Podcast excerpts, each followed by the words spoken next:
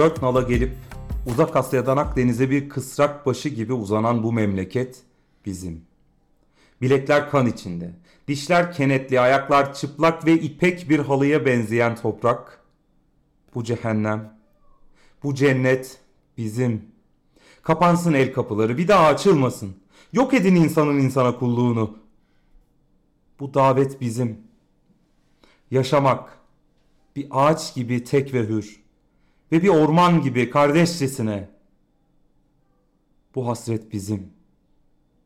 Tüm gebeş kaplumbağalara hard kapitalizmin ortasından zam sahnağı altında selamlarımızı sunuyoruz. Herkesin çoktan düşündüğünü, söylediğini bir kere de biz tekrar etmek maksadıyla başladığımız bu maceramızın ikinci e, faslında Bay Kırlov'la beraberiz. Ağzınıza sağlık Bay Kırlov öncelikle. E, nasılsınız, iyi misiniz? İyiyim iyiyim. Sürüncemede sürünüyorum Piotr. Tüm gebeş kaplumbağalar gibi biz de e, sürüncemede sürünüyoruz elhamdülillah.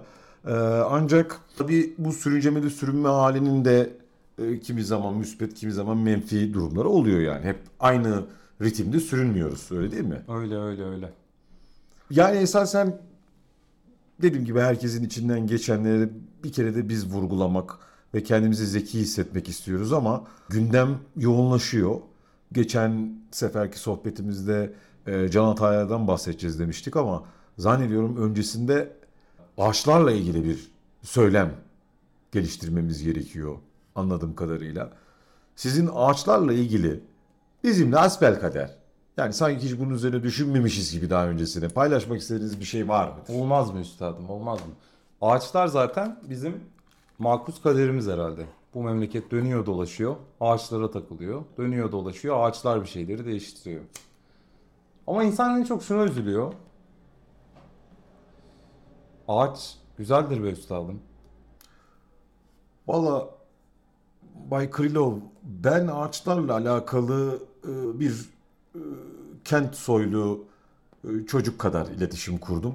E, Ağaçlar kale direği olduğu müddetçe benim için bir anlam ifade ediyordu ama sizde daha pastoral bir Yani e, evet, evet, evet, evet. şey geçmiş var anladığım Öyle, kadarıyla. öyle.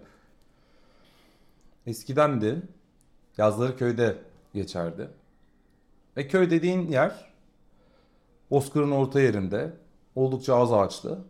Ama her ağacında bir anlamı olan bir yerdi. Bu köyün ortalarında bir yerde bir tepe vardı. Ve o tepede benim saklandığım, gittiğim, kendi kendime oyunlar oynadığım, tek başıma eğlendiğim bir ağaç vardı. Ben bu ağacın kenarında çalılardan kendime televizyon yapar. Karşısına bir koltuk dizer. Sonra televizyonun arkasına geçer. Hiç kimseye programlar çekerdi. Bu ağaç benim anılarımdı. Bu ağaç benim her şeyimdi. Seneler geçti. Bu anlattığım hikayenin üzerinden belki 25-30 seneye yakın zaman geçti. O ağaç hala orada duruyor. Köy değişti. Köyün jandarmasının yeri değişti. Köyden lastik çaldığım dispanserin yeri değişti. Muhtarlık binası oldu. İki katlı, üç katlı evler yapıldı. Ama benim anılarımın hepsi hiçbir betonun altında kalmadı. O ağacın içinde gizli saklı duruyor üstadım. O yüzden bugün olanlara bitenlere bakınca insanlar neler hissediyor, orada yaşayanların canı ne kadar yanıyor herhalde daha iyi anlayabildiğimi düşünüyorum. Daha çok başımı ağrıtıyor bu konu. Daha çok strese, sıkıntıya sokuyor. Ama ben sizden biraz da işin olan biten boyutunda dinlemek isterim.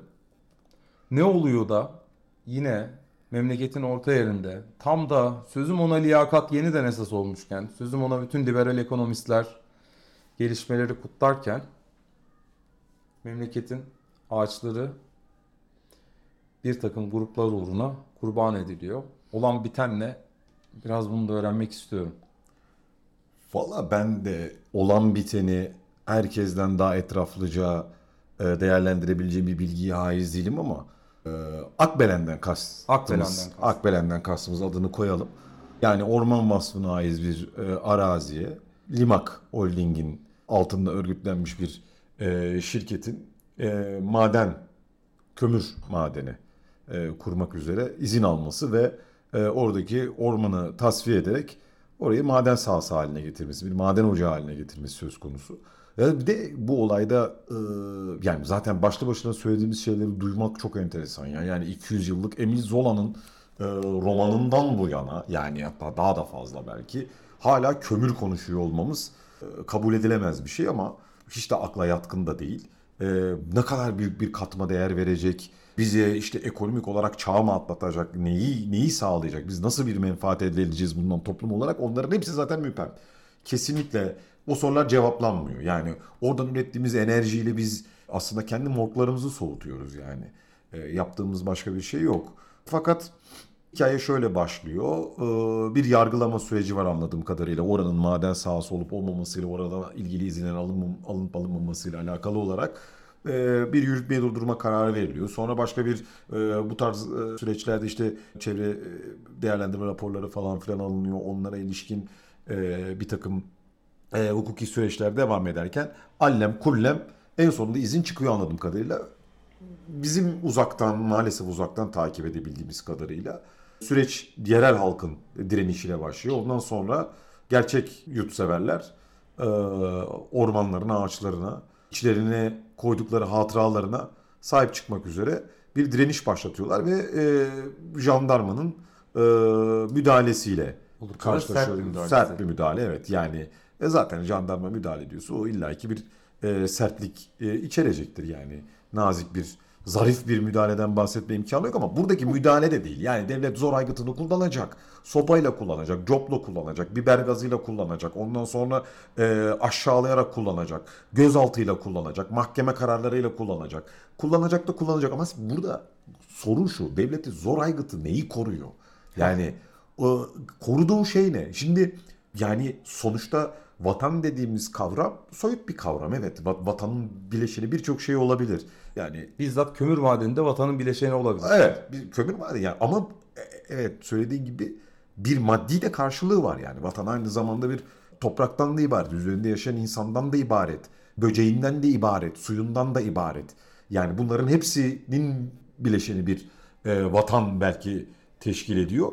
Ama e, mesela kömür dediğimiz şey yerin altında ve bir e, beşeri ihtiyacı karşılamak üzere yeryüzüne çıkarılıp kullanılan bir metadan bahsediyoruz ya aslında. Bir, Metaya dönüşüyor. Sonra işte mübadeleye sokuluyor vesaire nasıl artık işleniyor ediyor falan o süreçleri geçiyorum ama ya burada ama bir de o vatanın bizden önceki sahibi de var. Oradaki orman, oradaki ağaçlar. Yani Orada öten kuşlar. Evet. Aynen öyle. Orayı kullanan diğer hayvanlar.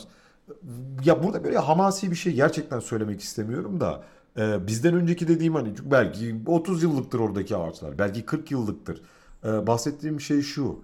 Biz olmasak, biz burayı çevreleyip üstüne bir bayrak dikmesek de onlar oradaydı. İşin bir bu yanı var. Bir başka yandan da beni galiba çok huzursuz ediyor. Tam da iş o noktaya gelene kadar allem edip kallem edip diye senin özetlediğin kısımda aslında bozulmuş bir sistemin içindeki yolsuzluğun türlü türlü basamakları cereyan ediyor. Yani bir şekilde bir çevre izni alınıyor, belki bakanlıktan bir izin alınıyor, belki başka kurumlardan raporlar alınıyor. Bu iş kılıfına uydurulurken çok büyük ihtimalle rüşvetler dönüyor. Çok büyük ihtimalle insanlar kayırılıyor. Hakeza devletin zor aygıtını kullanma biçimindeki nezaket üzerinden yaptığımız e, sarkastik yorumun bir yanı da şöyle. Nedense bu devlet aygıtı bir kapitalisti bir e, patronu korurken çok daha sert bir yüzünü gösteriyor. Yani tam tersi bir mevzu gerçekleştiğinde devletin zor aygıtı girse bile hakikaten çok daha nazik oluyor. Yani bütün bu bozuk sistem içerisinde biraz şunla da konuyu bağlamaya başlıyorum ben o zaman. Acaba gebeş kaplumbağaların kendi hayatlarında yaptıkları o yolsuzluklar acaba hangi ormanları katline sebep oluyordu? Çünkü iş orman olduğunda, iş ağaç olduğunda kalbimizin acıması çok kolay. Ve ona dair bir şefkat göstermek, oradaki kuşu düşünmek, o kuşla ilgili hiçbir geçmişimiz, hiçbir anımız olmasa dahi onu sahiplenmek çok kolay. Ve çok güzel bir erdem sinyalciliği. Acaba şurada bitecek mi bu mücadele? Yani dediler ki yani bu ormanı bırakıyoruz. Bu or tamam haklısınız. Burada geri adım atıyoruz. Bu maden iznini çekeceğiz. Dedikleri anda mücadele bitecek mi? Yoksa o ana kadar gelen verilen izinler, o ana kadar verilen rüşvetler, o ana kadar kılıfına uydurulan şeylerin hesabı kim tarafından sorulacak? Veya bir ormana gelmeden önce hesap soran insanlar, hesap soran mücadeleciler. Bunlarla bizim hiçbir zaman bir yakınlık kurmamamız. İşte tek başına devlete karşı mücadele ediyor bu insan. Tek başına bir şeylere karşı direniyor bu insan diye geç, geçiştirdiğimiz insanlar kendilerini nasıl hissedecek o gün? Ee, biraz için bu kısmı da beni çok yaralıyor. Bu bahsettiğimiz konudan yani oranın gerçek sahiplerinden, vatandan bir sonraki seviyede de aslında bozulmuş sistem ve bu bozulmuş sistemin bizzati içinde olan bizler, gebeş kaplumbağalar canımı çok yakıyor. Yani bir yere de bağlamayacağım. Yo yo zaten e, bu hani üzerine yargıyı mühür gibi koyup senin az önce söylediğin ahlaki üstünlükle meseleyi kapatabileceğimiz bir şey değil bu. Devinim halinde. Yani sermaye her yerde her şeye teşebbüs ediyor. Ve biz de bu sermayenin e, neticede belirli bir üretim aracıyla metaya dönüştürdüğü mübadeleler dünyasında, metalar dünyasında bir şeyleri elde ediyoruz ve çoğu kez zaten Marx'ın tam olarak metafetişizmi diye tanımladığı şey de bu. Biz bunun hangi üretim sürecinden, içinde neler olduğunu düşünmeden o metayı yaşamımıza katıyoruz. Yani e, söz gelimi şu an biz hiç şüphesiz ki bir aydınlatmanın altındayız ve bir elektrik tüketiyoruz. Ve biz bu elektriğin nasıl üretildiğini ve bunun neye mal olduğunu bilmiyoruz. Bize bu satılıyor ve biz bunu satın alıyoruz yani. Şu anda hala hazırda bunu yapmaktayız ve acaba bu şu an bizi aydınlatmakta olan lambaya giden ceylanın altında kaç tane orman gitti? Kaç kere rüşvet verildi? O ihaleyi almak için e, dağıtım şirketi neler yaptı? Bilmiyoruz. Velev ki her şey hukuk uygun olsun. Hiç dalaverede yapılmış olmasın. Her şey hukuk uygun. Hukuk uygun olması bunun zaten burjuva hukukundan bahsediyoruz. Evet. Zaten bizim içimizi soğutacak bir şey yok. Birileri de bunun işte artık o sermayenin açgözlülüğün e, ayyuka çıktığı, doğrudan bizim yaşam alanımıza saldırı, saldırdığı noktada karşı koyunca işte orada bir e, direniş hattı örülmeye başlanıyor ve o bunu yapan insanlar hiç şüphesiz ki kıymetli insanlar. Belki yapacaklar gidecekler yarın. Ertesi gün onların da işi var. Onlar da yine lambalarını açıp başka bir ormanı yok eden elektriği tüketmeye başlayacaklar. Ben elektriksiz yaşayalım diye bir iddiada bulunmuyorum. Ama işte e, burayı kapattık evet tamam evet haklıymışsınız. Kusura bakmayın biraz sizi copladık biraz dövdük hakir gördük. Biraz da nezaketsiz davranmış olabiliriz. Özür dileriz deyip el sıksalar ve orayı bıraksalar meselemiz çözülmüyor ki. Yarın aynı anda aynı saatte başka bir yerde hard kapitalizmin olduğu herhangi bir yerde ki bütün gezegenimizin coğrafyasını tarif ediyorum neredeyse. Bu e, tekrar ayyuka çıkacaktır. Fakat bu söylemde şöyle bir e, haksızlık hissediyorum Bay Krilo. Yani daha doğrusu yanlış bir adım atıyormuş gibiyiz. E, bunun bu kadar yaygın, süreklilik arz eden bir şey olması sanki bunu bir maddi hakikat haline dönüştürüyor ve bizlere de bunun hem mağdurları hem aslında bir işbirlikçisi olarak e, bir atalet de yüklüyormuş gibi. Yani biz lan yapacağız da ne olacak gibi bir havaya bürünüyoruz. Halbuki ya bunun sihirli değneği elimizde böyle bir süreç yaşamıştık. Yani sanki yüzyıllar öncesinde gibi ama Ben de aslında bir yerde işte mesele iki ağaç değil, Değil. mesele iki ağaçtan fazlası olsun diye biraz da zorluyorum. Bu mücadeleye dair bir vicdani sızıya da sahibim. Daha da fazlasını yapabilsek keşke. Orada da durmasa bu konu. Ee, Bu alev çok fazla şeyi yaksa e, çok isterim herhalde. Evet dediğin gibi aradan yüzyıllar geçmiş gibi ama bir yandan da dün gibi bir de gezimiz vardı bizim. Evet. Ee, yine belki birkaç ağaçla başlayan, ardından hayatımızın değiştiği, memleketimizin değiştiği, hayata bakış açımızın dahi değiştiği günlerde bilmiyorum. Ve çok tuhaf bir şekilde yani ben şahsi olarak e, söyleyecek olursam çok uzak değiliz eylemselliğe. Yani bir orman gibi toplanmaya çok uzak insanlar değildik. Fakat Gezi direnişi, Haziran isyanı, Gezi olayları e, kimin perspektifinden bakacak olursak dün gibi hafızamda taze ama bir yandan da yani artık 10 kişinin yan yana gelmesinin neredeyse mucize olduğu, e, halkın sadece oy kabinini beklediği ve 5 sene e, sabır çektiği, ondan sonra da hüsrana uğradığı bir tarihsellik içerisinde hayal mi gördüm acaba diyorum bazen yani. Bu bu arada orayı yüceltmek muazzamdı, her şey yolundaydı, harikaydık falan anlamında değil. Biz e, Ankara'da e, gezi sürecini yaşadık. Yani şey değildi, çok masum değildi. Yani biz 2 Haziran'da e, Güven Park'ın karşısındayken 200 metre ötemizde Ethem Sarısulu'yu vurmuşlar meğersem ama 1 milyon kişilik orada. Ya biz 1 milyon kişi aramızdan biri öldürülürken haberimiz bile yoktu belki. E, o coşkuya kapılıyorduk. Her şeyin doğru olduğunu iddia etmek mümkün değil. Muhteşem bir örgütsüzlük vardı. Ama muhteşem de bir kusma haliydi. Birikmiş bir şeyi atıyorduk ve bunu nasıl atacağımızı belki bilmiyorduk o e, örgütsüzlükle. Belki el yordamıyla yapılıyordu ama e, bir şey söylüyorduk ve e, benim tahminim o ki Recep Tayyip Erdoğan'ın iktidara geldiğinden beri uykularını kaçıran bence iki tane olay var. 15 Temmuz'da bile o kadar tedirgin olmadı bence. Birincisi yine Ankara Sakarya'da 2009'da yaşanan tekel direnişi. Tekel işçileri aylar boyunca Türk İş'in önünden ayrılmamışlardı ve işte müdahale etmek üzere o kadar da meşhur sebepleri yoktu ve orada işçiler çok daha fazla boyutlanabilecek, genel greve gidebilecek bir hareket başlatmışlardı ve haklılardı. E, tekel direnişiydi. İkincisi de gezi direnişiydi. Ve o aylarca tam hatırlayamıyorum şu anda aylarca diyorum günlerce şeyden gelemedi. E, bir yurt dışı seyahatindeydi e, direniş başladığında. E, bir süre orada kaldı. Olayların nereye gideceği belli değildi. E, ve o bana kalırsa da öyle direnişçilerin öfkelerinin tezahürü doğrudan şiddet değildi. Müzikti. Bazen e, Mizahtı. mizahtı. Evet, öfke de vardı ve belki şiddet de oldu. Belki polise de çatışıldı. Belki kamu mallarına da zarar verildi ve bunları çok ayıplamıyorsun çünkü daha başka bir şey oluyordu. Daha büyük bir zarar oldu. O kamunun bileşeni özne de zarar görüyordu. Evet. O yüzden otobüs durağının pek bir önemi kalmıyordu. Sonra e, Haziran'ın bitmesiyle beraber sanki atmosfere giren bir göktaşı gibi ufaldık, ufaldık, ufaldık. Ondan sonra da sağdan çekildik.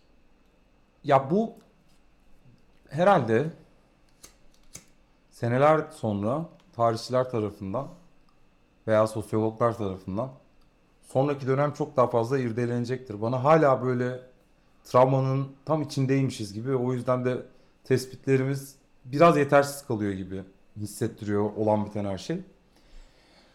Gezi'den bu yana 10 sene geçmiş ve bugün Gezi'ye o kadar uzağız ki aklım sırrım ermiyor. İşte bugün yine laflıyorduk. Kuğulu Park'ta 3 tane çadır kurma fikri bile korkunç uzak bir fikir gibi geliyor. Hiçbir sonuca e- erişemezmişiz gibi geliyor. Bunda kim kabahatlidir, kimi doğrudan e, tahtaya yazmak gerekir. Çok kestiremiyorum. Çok önemi var mı şu noktada onu da bilmiyorum. Ama şimdi e, bir yanıyla Akbelen'i düşünüyorum, bir yanıyla ağaçları düşünüyorum, bir yanıyla Gezi'yi düşünüyorum. Ve bütün bunlar ister istemez dönüyor dolaşıyor bizi Gezi davasına da getiriyor. Evet.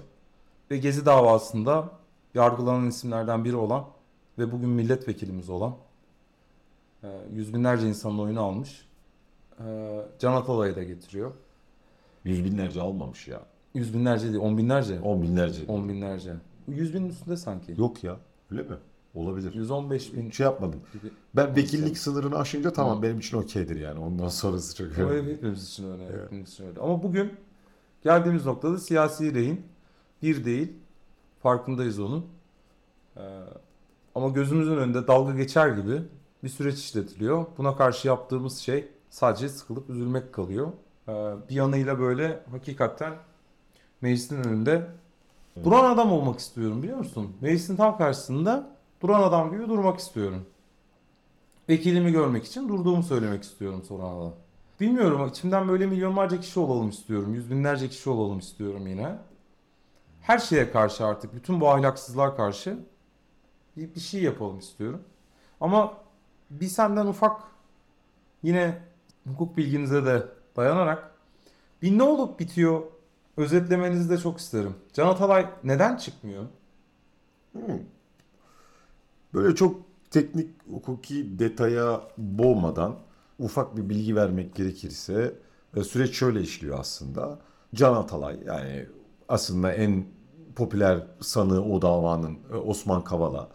Ee, ama şimdi isimlerini teker teker anmayalım. Ee, lafı uzatmamak adına. Ee, birkaç kişiyle beraber Can Atalay'ın da içinde bulunduğu bir grup adına Gezi davası denilen bir e, davayla tabii davaların ismi olmaz aslında. Davaların ismini biz e, insanlar koyuyoruz yani hani e, medya koyuyor vesaire. Bu, bu davalara isim konması da çok sağlıklı bir şey değil çünkü sanki suçun varlığını da aslında bir yandan pekiştiriyormuş gibi Onu geliyor. Yani sanki evet bir gezi diye bir vaka ve bir suç tipi var ve bu da davası görülüyormuş gibi. E, halbuki davanın bir esası var. E, yargılama öyle veya böyle devam ediyor. E, yargılamada da bir sürü aslında teknik detay var.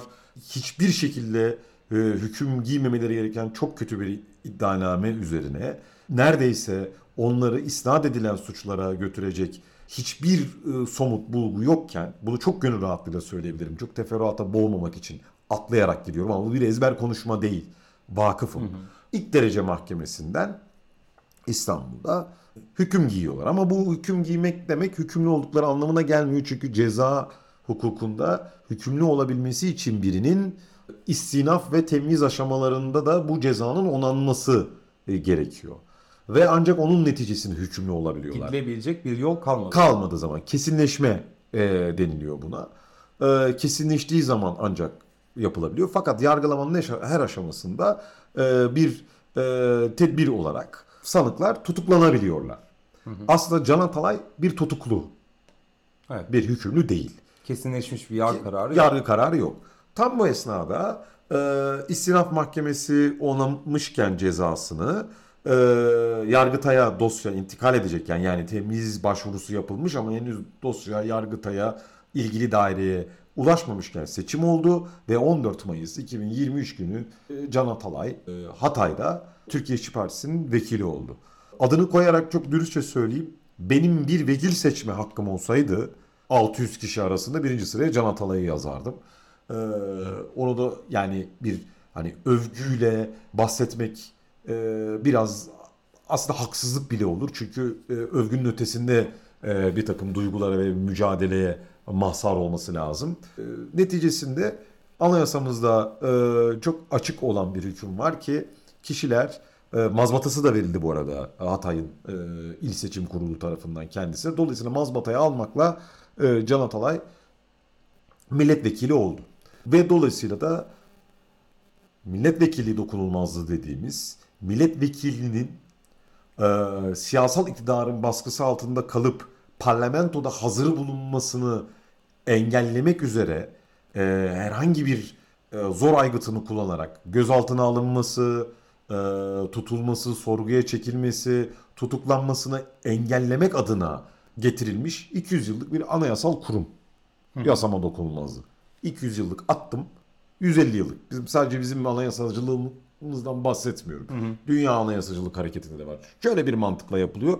Söz gelimi ertesi gün parlamentoda süper bir oylama var. Çok kritik bir oylama. E siz o zaman muhalefetin kafa kafaya gidiyor. 5 tane e, milletvekilini o gün polis zoruyla gözaltına alırsınız. Onların parlamentoda hazır bulunmasını engellersiniz ve dolayısıyla parlamentoda oy veremezler ve yasa koyuculuk görevini, halkın temsilciliği görevini yerine getiremezler. Bunu engellemek adına her kim ki e, milletvekili seçilir, mazbatasını alır, milletvekili statüsüne kavuşur. O zaman onun hakkında yürüyen yargılama durur, durmak. Yani hangi aşamadaysa durur. Yani tam söz gelimi hakim kararını yazıyordu, imzalayacaktı. Milletvekili seçildi, durdu, dosyayı kapatacak. Ve ondan sonra kişi üzerinde uygulanan bütün tedbirler, koruma tedbirleri ortadan kalkacak. Ee, hiçbir şekilde e, onun hürriyeti bağlayıcı bir durumu zaten söz konusu olamaz. Parlamentoda hazır bulunması sağlanacak, test edilecek. Dokunulmazlığın kavramı bu. Yani çok kısaca özetle söyleyeceğim. Tabii bunun çok teknik detayları var. İşte suçüstü, ağır cezayı gerektiren suçüstü hallerinde yani o kadar da büyük bir esneklik tanımamış anayasa koyucu. Yani söz gelimi e, sokak ortasında güpe gündüz karısını öldüren herkesin göz önünde bir e, milletvekilini de e, şey yapalım dememiş. E, dokunulmaz olsun budur milletvekilliği bitene kadar biz bunu yargılamayalım herhangi bir muhakeme işlemi yapmayalım dememiş. İstisnalar var ve istisnalardan biri de anayasanın 14. maddesine atıfla yani e, anayasal düzene karşı işlenen suçlar bakımından böyle bir e, sanki istisna varmış gibi. Tıpkı ağır cezaya gerektiren suçüstü hallerinde olduğu e, Gibi. şeklinde. Fakat anayasada yazan, dokunulmazlık maddesinde yazan, bu 14. maddeye atıf yapan hikayede Türk Ceza Kanunu'nda veya terörle mücadele kanununda doğrudan böyle nitelendirilmiş bir suç biçimi yok. Evet, devlete karşı suçlar var ama eee, çok teknik detaya girdim. Yani suç ve cezanın kanuni ilkesi gereği bunun çok spesifik olarak sayılması lazımdı. Anayasa Mahkemesi'ne daha önceden verdiği bir sürü karar var milletvekilleri hakkında. Orada şöyle ifade ediyor eee, verdiği kararlarda arkadaş biz bunu haktan ve özgürlükten yana yorumlamalıyız. Dolayısıyla burada doğrudan e, bununla ilişkilendirilebilecek bir şey yok. Çok kabaca ifade ediyorum. Vulyer bir şekilde yorumluyorum. Dolayısıyla biz esas olan milletvekilinin e, parlamentoda hazır bulunmasıdır. Dolayısıyla da o dokunulmazlıktan faydalanır ve tutukluluk hali varsa eğer derhal son verilir diye e, Gergerlioğlu kararında mesela böyle bir e, yere yönlendiriyor. Fakat Anayasa Mahkemesi bireysel başvuru kararlarının şöyle bir açmazı var. Onu da ifade edeyim. Böyle bir ayrım vardır hukukta. Bazı kararlar inter partestir, ba- bazı kararlar erga omnes'tir. Bak Latince konuşunca şimdi olayın şekli değişti. Inter partes karar şu demek. Sadece taraflar üzerinde sonuç doğuran kararlar vardır. Başvuran veya davanın tarafı olanlar üzerinde. Erga omnes kararlar ise verilen karar herkes üzerinde netice doğurur. Ee, Mesela söz gelimi Anayasa Mahkemesi'nin kanun iptal kararları. Kanun iptal edildiği zaman kanun genel soyut ve herkese uygulanabilir olduğu için herkes bunun tarafıdır ve herkes etkilenir bu karardan. Ama bireysel başvuru kararları sadece başvurucu üzerinde sonuç doğurur. Bunu ma- ama şöyle de bir şey var. Aynı zamanda bir ilke de koyuyor Anayasa Mahkemesi. Yani bunu denetlemek bakımından, temel hak ve özgürlük ihlalini denetlemek bakımından tekel yetkisine haiz anayasal organ olarak bir ilke de ortaya koyuyor. Ve mahkemeler buna uymak zorundalar. Ee, bunu göre göre böyle bir istikrar kazanmış karar olduğunu bile bile e, e o zaman gitsen Anayasa Mahkemesi'ne başvursun diye Yargıtay e, Can Atalay'ın tahliye başvurusunu reddetti ve nitekim de Anayasa Mahkemesi'ne başvuru yapıldı. Tabii Anayasa Mahkemesi'nde kompozisyonu değişti bu kararlardan sonra. İrfan Fidan olayı vardır biliyorsunuz meşhur. Hatta Gezi davasında iddianamesini hazırlayan e, savcımız Yargıtay'a gitti. Yargıtay'da hiç görevine bile başlamadan Yargıtay'ın yüzlerce hakimi tarafından talimatla e, Anayasa Mahkemesi'ne Yargıtay tarafından yollanan üye olarak orada görevine başladı. E, yani çürümüşlük her yerden akıyor. E, ama burada ben şöyle bağlayacağım. Şimdi bu didaktik kısmı geçiyorum. Bu hukuki bir konu değil. Bu yapılan hukuki bir konu değil. Yani az önce bahsettiğimiz devletin zor aygıtları dedik. Bu doğrudan siyasi bir konu ve başka bir yere esnetiliyor artık. Yani biz 5 sene boyunca seçimin beklenmesi telkiniyle dilimizi ısırdık. Ağzımızda diş kalmadı. Ve bir anlamda bir atalet hasıl oldu. Ee, dedik ki kabine gireceğiz ve değiştireceğiz. En tırnak içinde e, yapıyorum bu tabii söylemi. Demokratik hakkımızı kullanacağız. Ama biz özne olduğumuzu, siyasal birer süje olduğumuzu unuttuk. Ve şimdi ülke çözüldü hocam. Baykırlı ülke çözüldü. Ne muhalefet kaldı ne bir şey kaldı. Herkes başka bir yere gitti. Belki Akbelen'deki o gözü karalık yani termik santral ya yani bu kadar arkaik bir enerji üretimi biçimi için bir ormanı gözden çıkarabilme fütursuzluğu adını tekrar koyalım. Sermaye için bir ormanı, bir halkın çığlığını gözden çıkarabilme fütursuzluğu da tamamen bununla ilişkili. Karşıda artık hiçbir şey kalmadı. Artık her şey siyasal iktidarın inisiyatifinde. Artık her şey gerçek anlamda reisin iki dudağının arasında. Artık reisin uykusunu kaçıran bir şey de yok. Reisin uykusunu kaçırmadığımız sürece ona hiçbir zaman da geri adım attıramayacağız. Lafı uzattım kusura bakma. Yok rica ederim. Bence iyi ki de açıkladın. Açıklamaya değer bir durumdu. Can Atalay özelinde bir minik hatırlamak lazım. Soma'yı hatırlamak lazım. Ermeni'yi hat- hatırlamak lazım. Adana'yı hatırlamak lazım. Ee, Çorlu tren kazasını tecavüze uğrayan çocukları hatırlamak, hatırlamak. lazım. Bunların hepsinin yanında Can Atalay vardı. Belki o da bir ormandı. Ee, bir ormanı daha yine iktidar aygıtı elimizden aldı. Akbelen'e baktığım zaman gördüğüm şey de benim aslında termik santralden ziyade ben verilmiş sözler, dönmüş paraları görüyorum sadece. Geri kalan karşısında hiçbir şey ama hiçbir şeyin bir anlamı olduğunu da düşünmüyorum. Dönüp dolaşıp şeye geliyorum yani buradan bir umutsuzlukla bitti artık her şey yolumuza bakalımla çıkmak da hiç istemiyorum. Aksine ne kadar gebeş kaplumbağa olsak da bir yerlerde bir umut ışığı yakmamız gerekiyor.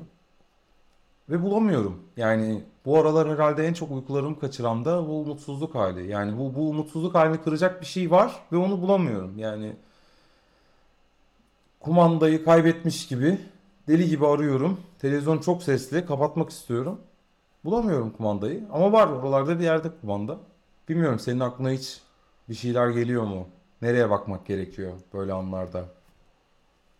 Burada işte bir ağaç gibi tek olduğun zaman çok da hür olamıyorsun. Mayıs ayının sonuydu galiba. Önce işte İstanbul Gezi Parkı'nda şiirler okundu. İşte o Hakan Belgen eee, son derece kahraman edasıyla gidip 5 gün sonra terk edeceği ve sonradan kötüleyeceği eee, direniş için işte ilk üçünü desteklemişler ya sözüm ona. Eee, gençlerle kitap okurken ben o sıra kendi mikrokozmozumda başka bir umutsuzluk dehlizindeydim aslında. Sonra ertesi gün kendimi önce Kuğulu Park'ta, sonra Kennedy'de, sonra Güven Park'ta bir anda hiç tanımadığım insanların gözüne e, limon sıkarken buldum. Bir anda oldu bu. E, o zaman ormanın bir bileşeniydim. Aynı zamanda ormandım. E, herkes yani orada diyalektik bir şey var ya parça bütün ilişkisi yani. Her bir ağaç aslında birer ormanın e, unsuru. Onlar olmadan orman olunmuyor. Bana bana da ihtiyaç vardı yani orada. Çok atla deve bir şey yapmış olmama gerek yok. Dolayısıyla bu ümit ve ümitsizlikle açıklamak istemiyorum. Belki Can Atalay'ı bir kurtarıcı gibi beklersek, beklemeye devam edersek, belki onu Anayasa Mahkemesi çıkartırsa, yani sadece bir hukuki karar olarak kalırsa yine aslında bize önce eşeğimizi kaybettirip sonra buldurmuş e, reisi sevgili kulları olacağız yani. Ama okuduğun şiirde de diyor ya yani bitsin kula kulluk etmek hikayesi. Ormanlaşmak lazım ama bu senin tek başına meclisin önünde bekleyerek ve vekilini sorarak yapabileceğin bir şey de değil. Bazen şey olur Bir ama aradalık. Bir ağaç gelir, tozlaşır. Yanına bir ağaç daha gelir. Yanına bir ağaç daha gelir. Tabii ki bunun tek yolu budur demiyorum. Ama herhalde onun altında öyle bir güdü var yani. Onun altında bir şekilde o örgütlenmenin güdüsü var. Öyle bir yere geldi ki konu canımızdan can gidiyor yahu. Canımızı alıyorlar yani.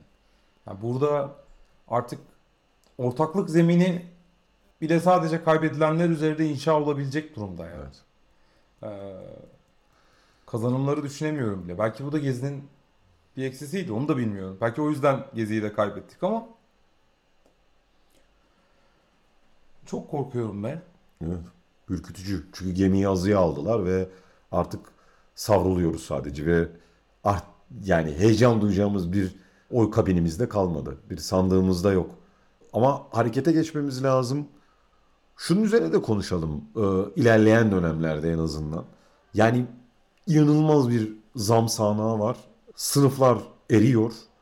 Ee, emek sömürüsü son derece artıyor ve herkes kendi kayığını yüzdürmek peşinde fakat hiçbir şekilde karaya varamayacağını da e, için için farkında korkuyor. Ya kimseye böyle üstten üstten akıl vererek konuşmak istemem ama işte o elektriği tüketmeye devam ediyoruz. O termik santral düzeninin hepsi birbirine bağlı. Yani mesele hiçbir zaman iki ağaç meselesi değildi. Aynı zamanda Japonya'nın açıklarında katledilen balinalar meselesiydi. Aynı zamanda e, Amazon ormanları meselesiydi. Aynı zamanda e, madende göçük altında kalan işçiler meselesiydi. Yani sermayenin fütursuzluğu meselesiydi. Ve biz buna karşı çok tekil kaldık. Fakat bir yandan da bir rıza üretiliyor. Yani yanı başımızda, komşumuza, e, sokakta hemzemin olduğumuz halkımıza rıza üretiliyor. Bu rızayı da e, ürettikçe üretiyorlar ve sonu yok. Her zaman da el artıyor. Şimdi kız okulları fikri mesela meydana geldi. E, bunun altına biraz uhrevi takviyeler e, konuyor. Biraz vatan millet Sakarya sosu konuyor. Peki mesela jandarma dediğin kolluk aygıtı aslında tam olarak o ağacı korumak, biri gelip o ağaca zarar verirse ona karşı koymak için oradayken hiç korunmaya muhtaç olmayan son derece güçlü bir holdingi koruyor. Ve kime karşı? Oranın gerçek sahibi olan, orada doğmuş, orada büyümüş, o ağaçta tıpkı senin ağacın gibi hatıralarını içine nüfuz ettirmiş kişilere karşı. Ve bunu gaddarca bir şekilde yapıyorlar. Tabii elbette ki e, kolluk müdahalesinin zarifi olmaz ama biz bu rızayı göstermeye devam ettikçe, rıza gösterenlere rıza göstermeye devam ettikçe esas meseleyi aman canım onu da mı düşüneceğiz, aman canım bu da mı olacak e, diye bir atalet, bir sinizm noktasına terk ettikçe korkumuz da artacak, endişelerimiz de artacak ve bu korkularımız gerçek olacak yani. Başımıza gelecek. Geliyor. Geldi.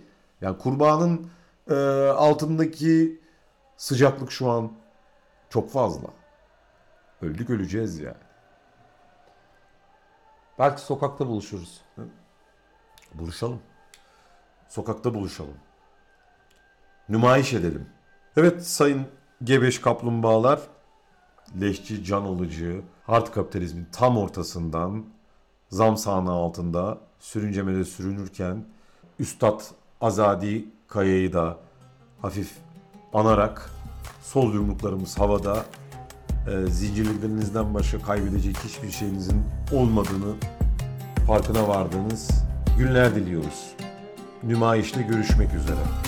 Görüşmek üzere.